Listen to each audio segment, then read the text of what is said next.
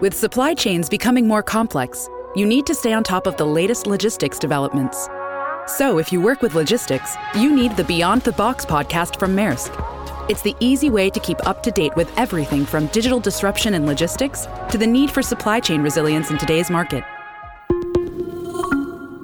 Find out more and keep ahead of the game with the Beyond the Box podcast on logistics insights at maersk.com/insights.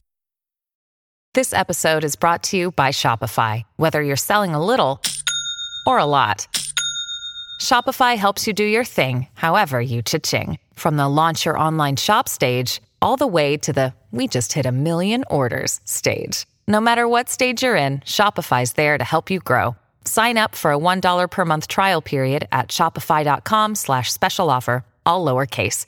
That's shopify.com slash special offer. Hello, everyone. This is Tom Fox, and I'd like to welcome you to the Daily Compliance News. The Daily Compliance News is an offering of the Compliance Podcast Network. December 6, 2018. There's some interesting stories for you today. First up, Urban Meyer resigns. And the question is was it related to the scandal last summer when confronted with reports that he knew his former assistant had been accused of assault by his former wife? He said that he had always followed procedures uh, within the university. Uh, the investigation turned out that was not true and that he'd also been involved in the destruction of evidence. He was given a three game suspension, and one can only wonder if this was part of the quid pro quo for a simple three game suspension. Uh, next up, we have reported from the FCPA blog that Hong Kong's former Home Secretary was convicted uh, today for bribing African officials of a Chinese energy company. Patrick Ho was found guilty after a 10 day trial where the jury only deliberated one day. He was Hong Kong's Home Affairs Minister from 2002 to 2007.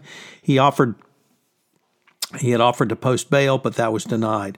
He had paid uh, up to $2 million in bribes to the president of Chad. Next, the next we have Professor Andy Spalding, uh, quoted in the Huffington Post around his opinion on whether the Trump organization's plans to give Vladimir Putin a penthouse and the Moscow Trump Tower would have violated the FCPA. Uh, he told the um, Huffington Post that simply because a payment never occurred does not necessarily get Trump or his organization off the hook.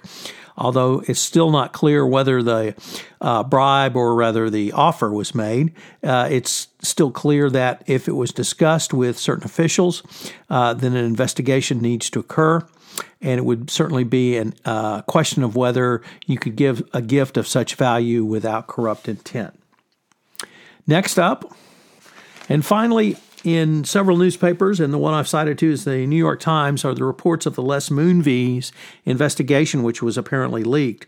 Um, no matter how bad you thought Moonves may have been, uh, this report is one of the most damning reports of sexual harassment and sexual con- conduct and even sexual assault that you will see in corporate America. It's also even more damning because these allegations were reported to board members who sat on them and did nothing with them. Some of the key takeaways were that the investigators found out that there was an administrative assistant on call to perform oral sex on Moonves. He had received oral sex, uh, which was transactional, meaning it was a quid pro quo for a role or something else. Uh, we talked about the board member. Uh, who knew about the sexual assault but did nothing. And finally, a secret letter was drafted uh, for Moonves to resign, and he declined to sign this. Um, this information may give CBS News the need, uh, the hook it needs, not to pay him his $120 million in severance. But frankly, nobody comes out looking good on this, Moonves or CBS. This is Tom Fox. I hope you'll join me for tomorrow's Daily Compliance News. Hey, the response to the Daily Compliance News has been quite gratifying.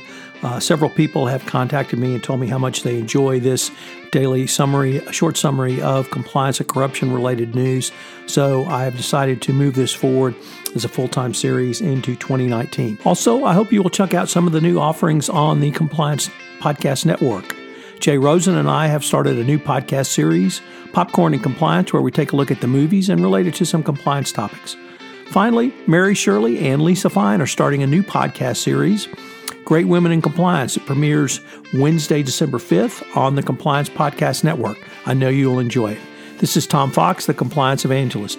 The Daily Compliance News is a production of the Compliance Podcast Network. Thank you for listening.